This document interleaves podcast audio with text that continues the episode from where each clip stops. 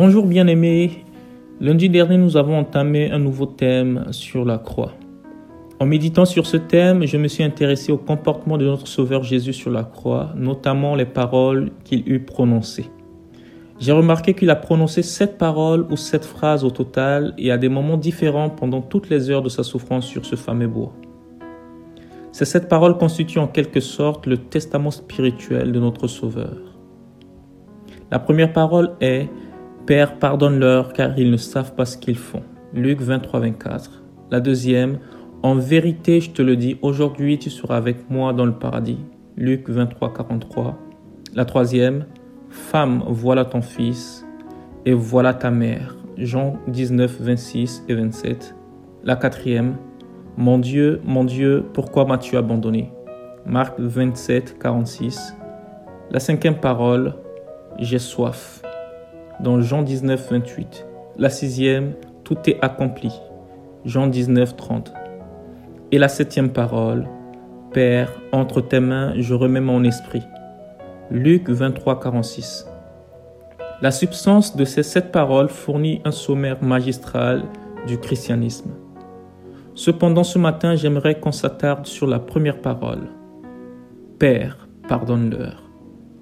Imagine un instant le saint et le juste, le Fils de l'homme et le Fils de Dieu, le roi d'Israël, le roi des rois, se trouvant dans ce monde corrompu par le péché et face à un tribunal assez inique pour le condamner au supplice de la croix, tout en clamant son innocence.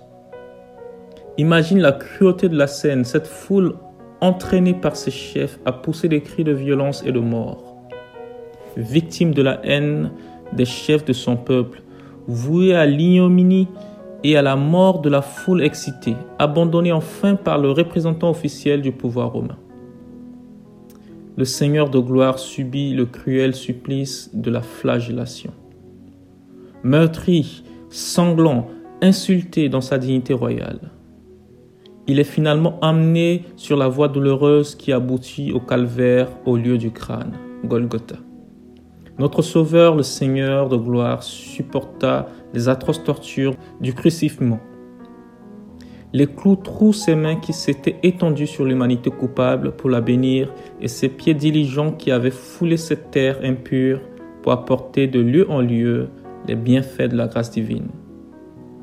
À la croix, notre Sauveur connut les tourments les plus cruels, l'amaigrissement des chairs flétries et la saillie des os meurtris la torture épouvantable de la soif brûlante, les douleurs morales qui accompagnent ses souffrances corporelles, car délaissé par ses disciples, rejeté par son peuple, offensé par les regards impudiques des spectateurs. Ces sarcasmes odieux que les pécheurs lui font entendre dans ses oreilles saintes, et par-dessus tout, l'abandon ou l'éloignement de son Père pendant ces heures terribles de l'expiation.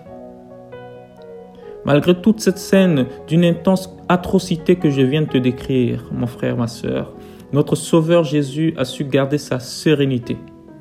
Et la première phrase qu'il sortira de sa bouche, c'est Père, pardonne-leur car ils ne savent pas ce qu'ils font.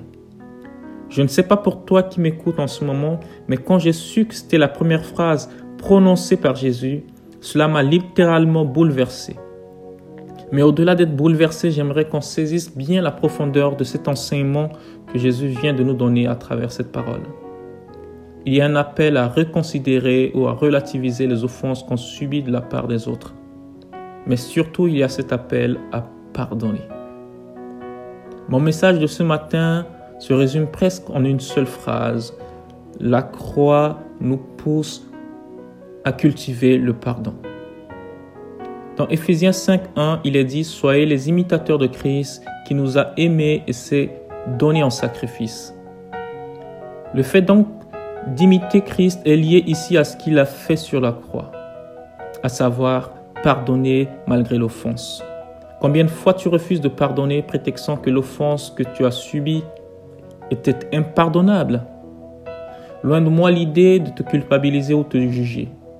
Mais j'aimerais simplement t'exhorter à cultiver cette vie de pardon, comme Paul l'avait fait. Il avait invité les Colossiens à, je cite, vous supportant l'un l'autre et vous pardonnant les uns les autres. Si l'un a un sujet de plainte contre l'autre, comme aussi le Christ vous a pardonné, faites de même vous aussi. Colossiens 3, 13. Je terminerai ce message par cette phrase qui vient de Didier Biava. Je paraphrase. Pardonner ne signifie pas toujours que tu as tort et que l'autre a raison. Cela signifie que tu considères ta relation plus importante que ton ego.